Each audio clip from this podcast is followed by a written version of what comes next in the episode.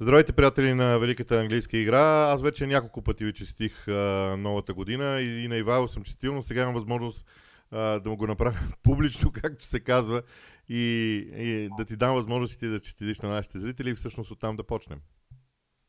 Ами да им пожелаем здраве, смелост и разбира се много, още много вълнуващи изпълнения в Премьер Лиг, защото ние още си честитим нова година, те се случиха 100 неща в общи линии и сега не, да, даже не знам откъде да започне.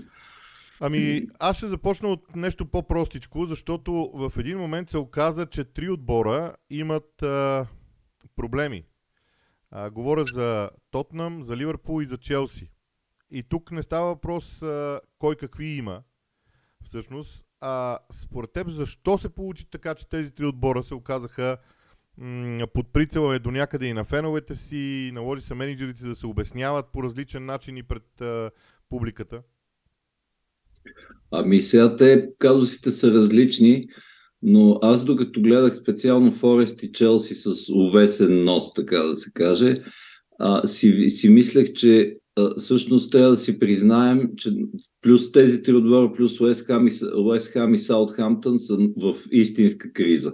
Сега, окей, в двата последни случаи, за които говоря, става въпрос за, за изпадане, а, докато в а, а, така наречените, те ми, аз би ги нарекал за момента бивши грандове, защото по начина по който играят и Спърс, и, и с нощи Ливърпул, и Челси, които споменахме срещу Форест, наистина, а, наистина това е под всякакви стандарти. Ами да почнем с Ливърпул, примерно, защото са най-пресни от снощи. А, аз имаше на момент, окей, Брентфорд са прекрасен отбор, когато те, както се казва на жаргон, когато те нагънат, както беше през първото полувреме, защото са, имат изключителна структура и организации те въобще вече не са а, както преди бяхме свикнали, отбор тип втората половина на класирането, не само защото се качиха много нагоре в първата, защото начина по който играят и по който си взимат точките, а, вече показва, че нещата са се обърнали. И, и в такива матчове даже може да се каже, че отбор, отбори като Брентфорд, като Брайтън преди време, пък защо не и още а, да продължи, вече де-факто влизат едва ли не като фаворити когато срещнат отбор с проблеми. И такъв отбор, разбира се, се оказа Ливърпул. Те са сигурно тук това, само Ливърпул може да ни отнеме половин час, но аз ще кажа а, две неща, които бяха, а, които според мен са в основата на това, че нещата не върват. И защо има опасност, от както днес казаха в Гардиан, от Ливърпул да, да изпадне в омагиосен кръг, а именно а, пресата не работи. Окей, някой ще каже контузиите, защото и Жота, и Диас, и Фирмино ги няма и така нататък. Но като не работи пресата, която ти е първа линия на защита, така да се каже, всъщност оттам нататък някакси по начина, по който е конструиран този отбор, всичко почва да не работи. Проблемите в Халфа ги знаем, но най-вече това, което изненада е, че на моменти а, държа, защитата на Ливърпул и то начало с Върджил Ван Дайк преди да бъде сменен, а, се държа, бих казал, комедийно. Особено когато става въпрос за, за статични положения. Не, че преди не е имало такива проблеми, но а, даже аз бих казал статични, статични положения плюс центриране, защото първото по време имаше сигурно 4 или 5 центрирания на, на Белмо а, от дясно, а, е, от едното от тях стана автогол, други два гола им отмениха и така нататък. И засадите, за които говорим, по които по принцип трябва да се тренират по някакъв начин, как да оставиш противника, в засада, всъщност бяха някакси късмет от, в целия хаос, в смисъл за Ливърпул имам предвид. То не, че накрая имаше някакво значение, но това е нещо, което ми се видя а, как да кажа, нещо, което ми се видя наистина, наистина, наистина не работи. А, и като добавиш факта, че самия Ван Дайк, на който, който като стълб се оповават всички, че той трябва да по някакъв начин да ги поведе, когато той е направен почти разноглед от, от Виса и от Белмо през, почти през цялото първо полувреме, да се наложи това да, да влиза Матип, а пък да остане коняте, значи нещата в защита и самия клуб вижда, че не върват. А защо омагиосен кръг? Защото Ливърпул вече има както и Челси, разбира се, за Тотнам може би още е рано да кажем, но има вече огромен шанс, за Челси ще кажа според мен още по-голям, огромен шанс още един-два такива матча и, и просто вече да започнем да говорим за това, че тези отбори, тези отбори едва ли ще се класират за топ 4. Добре, а не смяташ ли, че всъщност ако трябва да се прави промяна, защото една от темите около Челси много по-явно, защото са предприяти такива стъпки, но и около Ливърпул се говори нон-стоп за промени в играта, в стила. Дали пък в един момент, един период извън Шампионската лига с мачове само във Висшата лига и останалите турнири, които нека да не се залъгваме, не са чак такъв приоритет. В един момент това няма да се окаже полезно, защото клуб е поставен под огромен натиск. А, сега идват мачове в Шампионската лига с някакъв отбор там а, на осми на финалите, нали, който не е кой да е също. Казвам го на шега, някой да не се обиди.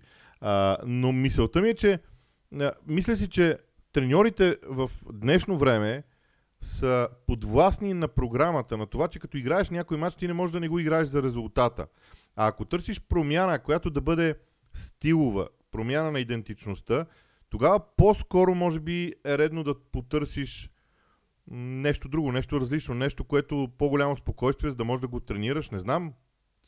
Между другото, същата и темата в Челси. Тя може да бъде разглеждана по същия начин.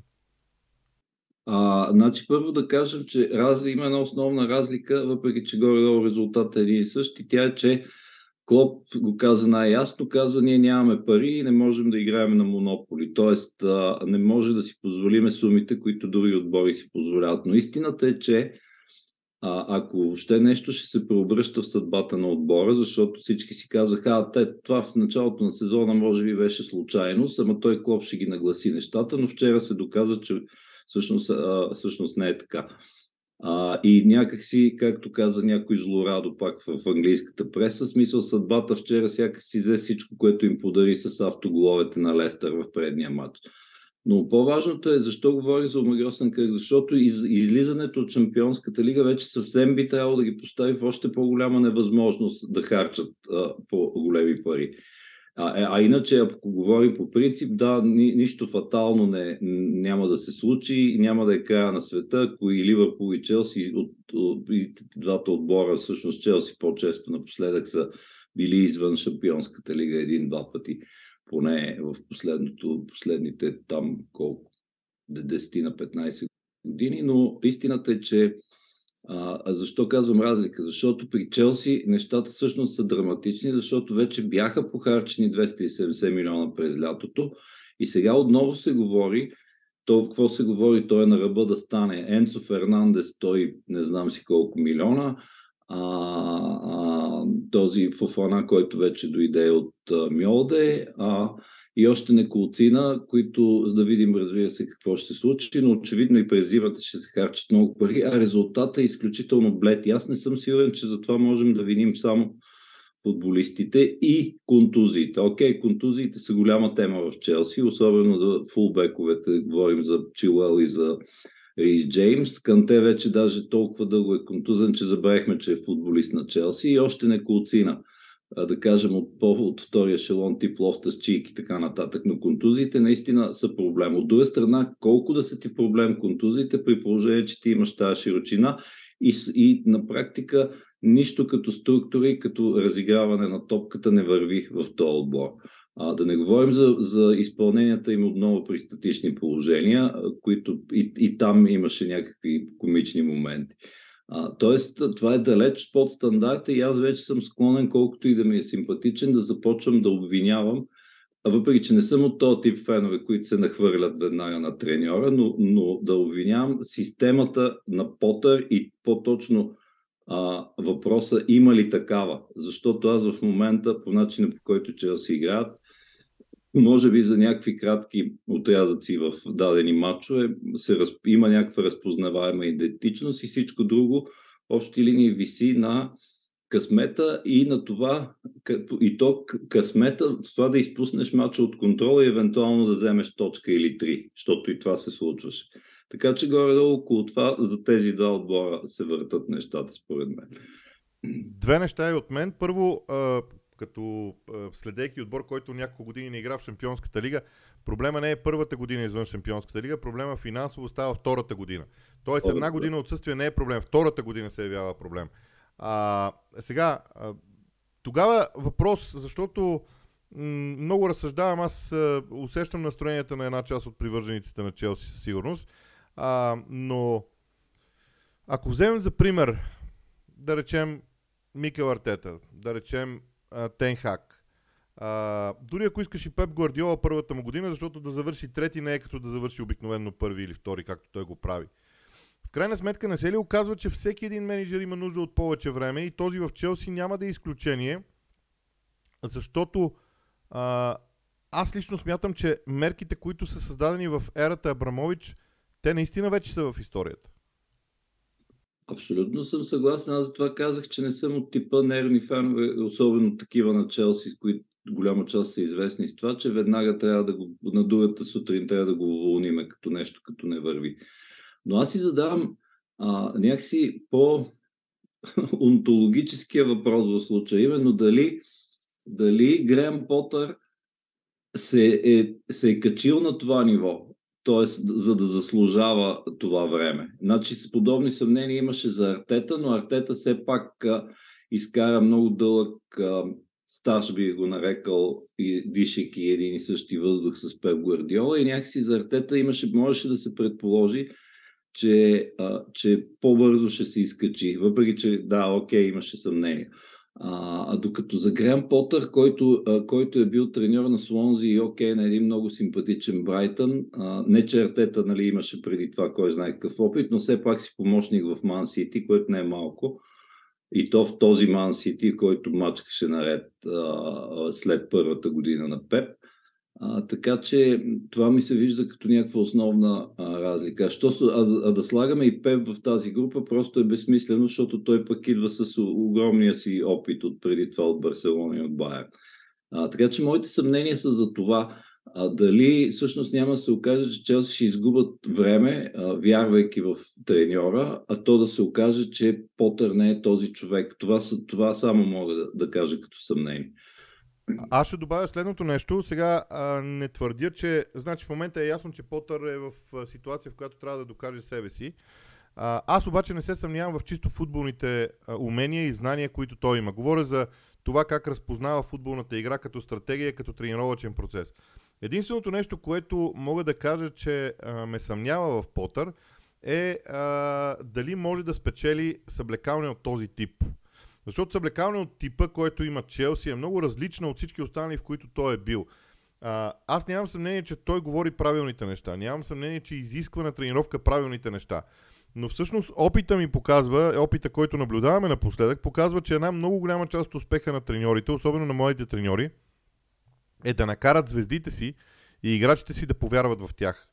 И да имат силата да се разделят с онези, които не вярват в тях. Но за това за целта е нужна подкрепата и на борда. Тоест намесени са наистина много отношения различни и в тази връзка наистина ситуацията на Потър е а, сложна, но аз пак ще кажа, при мен въпросителната е не толкова върху чисто футболните му умения, колкото в чисто психологическите а, заложби. И понеже го заговорихме за психология, а, там Конте е цар, общо взето. Там, за да дели се проблем в Тотнам, той казва на мен ми трябват по двама души по 60 милиона на трансферен прозорец за следващите 5 години и тогава всичко ще бъде наред. Как ти се вижда това като изявление от негова страна?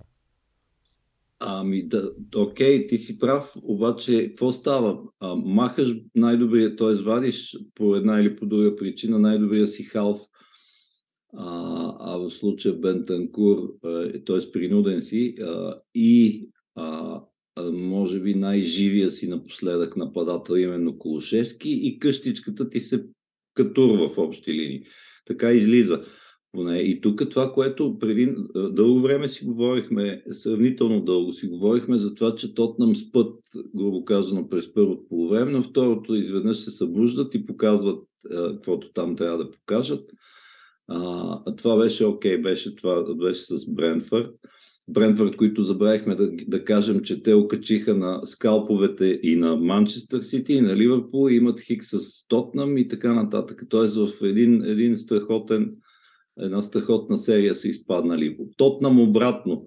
започнаха с най-добрия си старт изобщо в историята с първите 10 мача, когато спечелиха 23 точки. В последните 7 имат 4 загуби, което всъщност означава, че и там нещо дълбоко не върви. И сега тук големия въпрос е какво не върви, защото се видя в матча с Вила, че и това с второто, това поверието, да го наречем в кавички за второто по време, и това не работи. А, защото реално Вила ги надиграха второто по време, за да си вземат и головете и точки.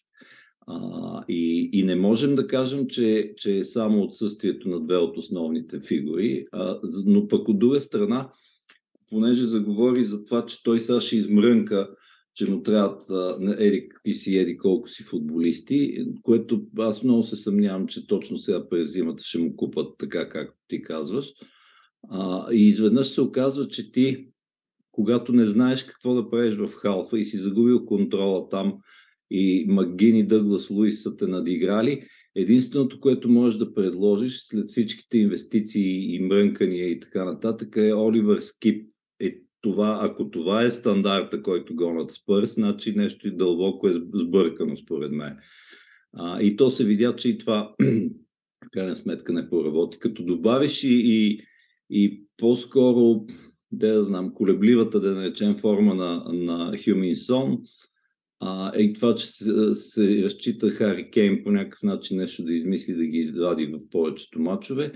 И, и изведнъж се оказва, че има много какво да се поправя в този отбор. В смисъл не е чак толкова нелогично това, което им се случва в тия последни седем мача, още от преди световното, за които, за които говорим. Не знам, ти, ти всъщност можеш да добавиш. Още повече, че се върнаха и Кристиан Ромеро, а, и, и, и кой ли не, и а, а, айде първия гол да кажем, че да, да го отдадем на грешка на Юго Лорис, който рядко ги прави.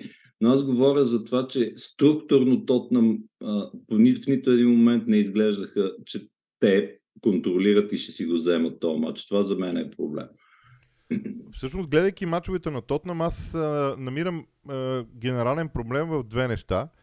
Значи, футболистите, когато излязат на терена, те имат определени задачи, които менеджера им е дал, позиционни задачи. Да бъдат да. позиционирани в определена зона. Считам, че играчите на Тотнам много точно изпълняват това. Те се намират в, точно, в точните зони, в които трябва да, трябва да бъдат. Големият проблем е в взаимодействието между тях, когато са в тези зони, трябва след това нещо да се случва. Тоест позиционирането е първата фаза от нещата.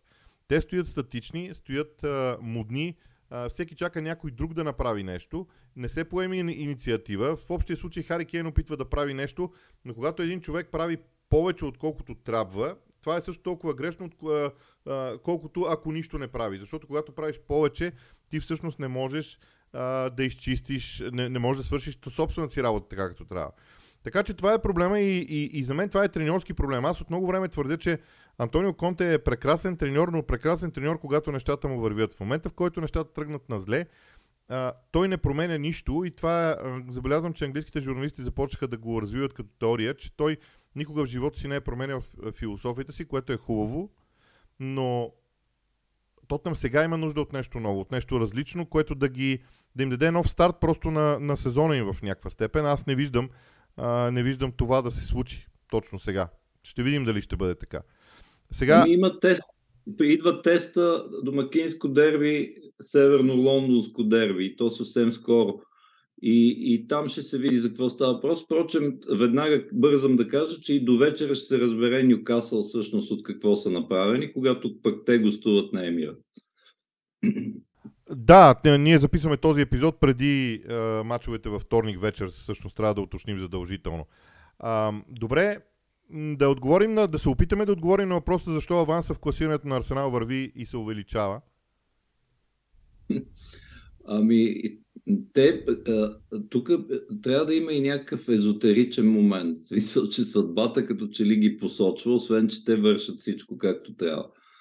А, и то като казвам както трябва, наистина на мен ми е трудно, трудно ми е да, да кажа дори едно нещо, което да кажем, че не ми е харесало. Окей, пуснаха два гола, но пък те и самите Брайтън бяха изключително достоен съперник. Даже вкараха трети спорен, т.е. отменено спорен и така нататък. Но дори и с този гол, в крайна сметка, аз мисля, че по начина по който, по който е организиран отбора на Арсенал в момента, не само заслужено води и до вечера даже може да отвори ножицата на 10 точки преди четвъртъчното дерби между Челси и Сити, ами а, даже, как да кажа, айде да не бъдем съвсем максималисти. Тоест, можеше да бъде избегната и загубата срещу Ман Юнайтед, но да не се връщаме на там. А, какво трябва да се изтъкне, че според мен вече, както някой беше написал, извинявай Кевин Дебройна, обаче според мен е новия най-добър а, креативен футболист в лигата се казва Мартин Йодегор. И аз в, в общи линии съм готов да се съгласа не само за гениалния му пас от наказателното поле а, оня ден или когато вече се пада преди три дни, а, па, а по-скоро заради начина, и не разбира се заради гола, който може би имаше и някакъв случайен елемент, но по-скоро за, заради, заради това как наистина топката минава през него и какво той прави с нея. Окей, то без другите около него не става, но, но ето, че всичко се получава. Дори, ето дори колебанията за това, той Габриел Жезус се контузи, миса Енди Нкетия дали ще се пише, дали няма да се впише. Той играе даже на моменти почти същото, да не кажа по-добре, го прави по-добре, преди когато се дърпа в задни позиции, за да разиграва там топката пред наказателното поле. Тоест, Арсенал да играят без типичен, да го наречем, таран. А, и, и дори и това се получи. Сега, единственото, за което и в Англия говорят, и вероятно ще съгласиш и аз се присъединявам, е а, че тук сега ще трябва и малко късмета именно с евентуални контузии. Защото има футболисти, които ти ако не инвестираш а, а, на време, а за сега се говори само за Мудрик, за украинеца, който трябва да, усили нещата в предни позиции, но аз ще дам пример с Томас Парта. И какво става, ако Томас Парта и се контузи? Това е все едно, не знам с какво да го сравна, все едно ако си го представим като строеж, изведнъж махаме цялата а, в смисъл някаква най-важната средна част от този стоеж, ми той ще се срути. То така ми изглежда в момента отбора на Арсенал. И, и, и за, за това искам да кажа, че може би трябва да се мисли в посока за още едно, едно-две попълнения. А, да кажем, един тип опорен халф и тип а, или още разиграваш халф и тип, може би, един защитник или нещо подобно. А, това, това е моето опасение. Иначе нямам, буквално ти казвам, че не мога да сета за нито едно нещо, което Арсенал да не правят както трябва. Окей, имат по-слаби периоди на моменти, имат периоди, в които изглежда, че си почиват, но всъщност накрая нещата се получават. Нещо, което да, много дълги години беше проблем. Понеже заговори за Томас Партей, а, знаеш ли, едно от нещата, които започва да ми прави впечатление в футбола изобщо, говоря, е, че когато липсват един или двама души от даден състав, но играта върви, това не е проблем. Тоест, футбола се превърна в спорт, в който системата на моменти е по-важна от индивидуалностите, особено в клубния футбол. И а, извода ми се затвърждава от отсъствието на Габриел Жезус, защото всички казваха, ама той сега незаменим и така нататък. Е, според мен отбора или системата на игра може да носи на гърба си образно казано отсъствието на един или двама. Третия идва в повече, според мен. Но един или двама могат да бъдат а, изтърпяни. И тук въпросът е дали може да стане това. А, аз бих казал, че имам сериозни опасения за формата на Салиба, защото два мача поред той просто не е същия човек. И с това се вижда. А, но така или иначе, Арсенал и Манчестър Сити до средата на месец февруари, когато се срещат един срещу друг, имат много ключови матчове и ако Арсенал излезе от тази серия с 7 или повече точки аванс от Манчестър Сити. Тоест, ако в средата на февруари Арсенал е 7 или повече точки напред от Ман Сити, тогава Арсенал вече става основния фаворит за титлата за мен. Вече какво ще се случи до тогава? Божа работа, защото наистина могат много неща да станат. Има обаче още две, а, да ги нарека, интересни теми. Едната е West Ham United, тя е негативната, а другата според мен е Астън Вила като стил на игра, защото Бирмингамци взеха матча с а, Тотнам, но на мен това, което ми е интересно е, че Унай Емери не можа да реализира този стил на игра в Арсенал, а изглежда, че в Астан Вила се получава дори по-лесно. Ами айде от него ще започнем. Значи, а, истината е, това пък е история на успеха в случая. В смисъл, за разлика от Конте и от Ливърпул. А, то, айде, не Ливърпул не е чак толкова. Имам предвид, че Астън Вил стартираха ужасяващо в общи ли. Айде не ужасяващо, но, но много зле за това, което те си представяха, че ще бъдат техните стандарти при Стивън Джерард, да, да, да, да се стигне до там, че всъщност те съвсем да се разомагосат от него и да го уволнат. И наистина това се оказа, някой път това се оказва правилния ход. В случая а, той може да е, така да се каже, хир, решителен и хирургически, но да изреже възпаленото, така да се каже. И това в общи линии се оказа правилно, защото е, Онай Емери дойде а, и, и ми прилича на човек, който иска да пренесе а, смисъл всичко това, което не успя, каквото там не е успял а, да, да постигне в Вила Реал, се опитва да го постигне в Вила и то, тия, тия футболисти като че ли откликват на, на почти всички идеи, а, които той носи със себе си, защото помним каква беше формата и на, на Магин, а, помним в защита какви проблеми имаше. А, а, даже в случая пропускам факта, че Еми, Еми Мартинес не се е завърнал още, всъщност и Робин Олсен е достатъчно стабилен на вратата. А, някой като Буендия, който отиде на световно, не игра, но в крайна сметка се оказва, че се превръща в един от ключовите футболисти. А, и така мога един по един да ги почти всички да ги изброи, да кажа по нещо позитивно. Според мен а, и не само според мен, четох и някакви фенски техни мнения, какво трябва да направят на трансферния пазар, като че ли всички са единодушни, че им, вече им трябва някакъв нападател, ама още от по-световна класа, да не е Оли Уоткинс или нещо подобно, въпреки че и той на моменти се справя а, не е лошо. Но по начин, тук всъщност ние говорим за по-важното и то е, ако даже ако направим препратка към това, което каза преди малко, че когато системата работи, наистина някой дори да не е контузен, а просто да не е във форма и да не е на нивото на останалите, като че ли, особено в премиер лиг, отбора може да го понесе на гръб в общи линии, т.е. да, да понесе някакъв такъв спад. И, и, и това е най-трудното да се да се инсталира в, в общи линии в умствения софтуер на колективния разум на един отбор. И, и това е което Унай Емери според мен е направил. Или поне ако съдим по... А, окей, те паднаха от Ливърпул, но то някакси като че ли да, имаше даже някаква, а, някаква логика, защото пък там част от футболистите не се бяха върнали, па не бяха във форма и така нататък. А, но това, което направиха на, Тотнам Хотспър Стадиум, според мен говори за, за това, че Емери ги води в правилната посока.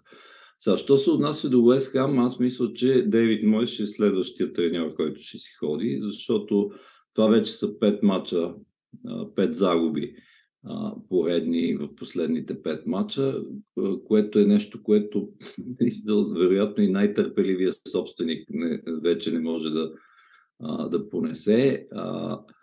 И, и нещо трябва да се направи. И когато нещо трябва да се направи, първото и най-логично нещо е да видиш какво, а, какво не върви и каква е вината, грубо казвам, на менеджера. И тук Дейвид Мойс няма кой знае какъв а, такъв защитен казус, добър, достатъчно добър защитен казус а, за, за, в своя полза какво да каже, защото дори малкото неща, които опитва, например, да върне пакета в по-дълбока опорна роля, горе-долу в каквато игра той за Бразилия, дори е такива неща а, не му се получават. И само да напомна, че Уест Хам до толкова вярваха в, а, в а, Дейвид Мойс, че му връчиха цели 160 милиона паунда през лятото за нови футболисти, включително, включително с Камака, освен пакета и така нататък.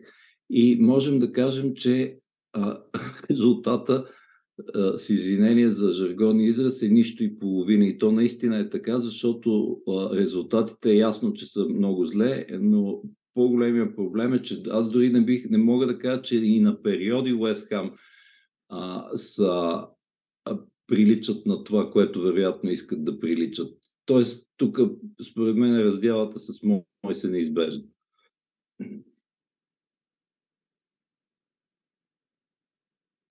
Питам се, доколко назначаването на новия спортен директор в Уест Хем, което стана а, на практика стана в а, на 26 декември, да. търся в момента датата дали наистина беше 26 декември или 1 януари, но така или иначе едно от двете дати, Марк Нобъл вече е спортен директор на Уест Хем. Как ти изглежда този млад човек, който е работил под ръководството на Уест Хем, да държи, може би, дори съдбата на Девид Мойс в ръцете си? Ами това ще е много, то в някаква степен е, иронично, може би, погледнато от житейска гледна точка, защото деца вика ти, окей, то не мога да се каже, че си играл, защото беше резерва и вече беше на възраст човека, но ако има жива легенда в клуба, това без никакво съмнение е Марк Нобъл.